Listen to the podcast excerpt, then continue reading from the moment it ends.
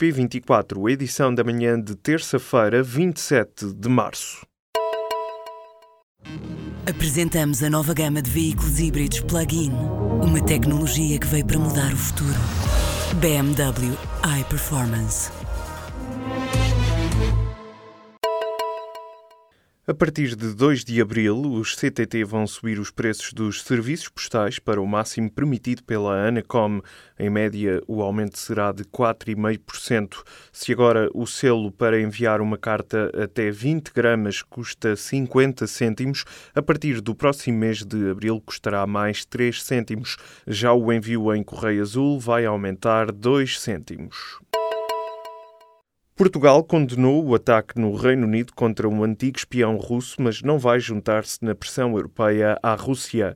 Em comunicado enviado às redações, o Ministério dos Negócios Estrangeiros elogia a posição de 22 Estados-membros que expulsaram diplomatas russos, mas considera que a melhor resposta deve ser dada no quadro da União Europeia.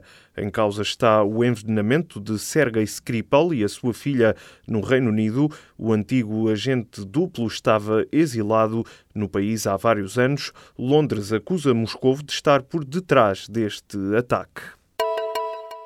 Carlos Puigdemont vai ficar detido na Alemanha depois de ter sido ouvido num tribunal de primeira instância. A decisão judicial inaugura um período de 60 dias. Durante esse período, a Justiça do Estado de Schleswig-Holstein vai deliberar se existem razões para extraditar Puigdemont para a Espanha. A decisão judicial provocou o caos na Catalunha. O dia de ontem ficou marcado por várias manifestações em Barcelona. Várias pessoas foram detidas pela polícia da Catalunha. O governo estima que a taxa de absentismo na administração central deverá rondar os 7%. No entanto, o executivo ainda não tem informação detalhada sobre os motivos que justificam as faltas dos trabalhadores. O número foi adiantado ao público pela secretária de Estado da Administração Pública, Fátima Fonseca, e é o resultado da relação entre os dois dias de trabalho efetivos e os dias de ausência. Fátima Fonseca reconhece que há falta de informação que permita caracterizar o fenómeno. A Associação de Apoio à Vítima atendeu no ano passado perto de 41 mil pessoas. O número representa um aumento de 19% entre 2015 e 2017. Do total foram identificadas mais de 9 mil vítimas em 21 mil crimes e outras formas de violência. Mais de 80% das vítimas eram do sexo feminino. 75% dos crimes registados eram de violência doméstica. Os números constam no relatório anual divulgado pela APAV nesta semana. O Presidente da República fez ontem uma visita aos militares portugueses em missão na República Centro-Africana.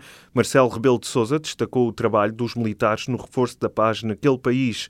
Acompanhado pelo Ministro da Defesa, o chefe de Estado disse sentir orgulho na versatilidade e empenho do contingente português.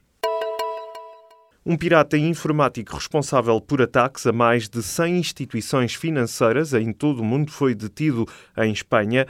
O homem de 34 anos e nacionalidade ucraniana estava a viver em Alicante desde 2014 com a mulher e a filha. Segundo o El País, o pirata informático foi detido a 6 de março numa operação policial, na qual foram ainda detidos outros três suspeitos. A seleção nacional perdeu ontem em Genebra, frente à Holanda, por 3-0. O ensaio para o Mundial da Rússia correu mal aos campeões da Europa, que sofreram os três golos na primeira parte. Com várias alterações face ao jogo de sexta-feira com o Egito, o selecionador Fernando Santos assumiu a responsabilidade por esta derrota antes da estreia do Campeonato do Mundo frente à Espanha a 15 de junho na Rússia. A seleção realiza ainda três jogos de preparação com a Tunísia, Bélgica e Argélia.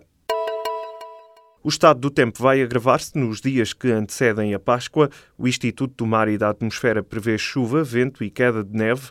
De acordo com a meteorologista Maria João Frada, a temperatura, no entanto, deve subir entre 2 a 5 graus em algumas regiões do país.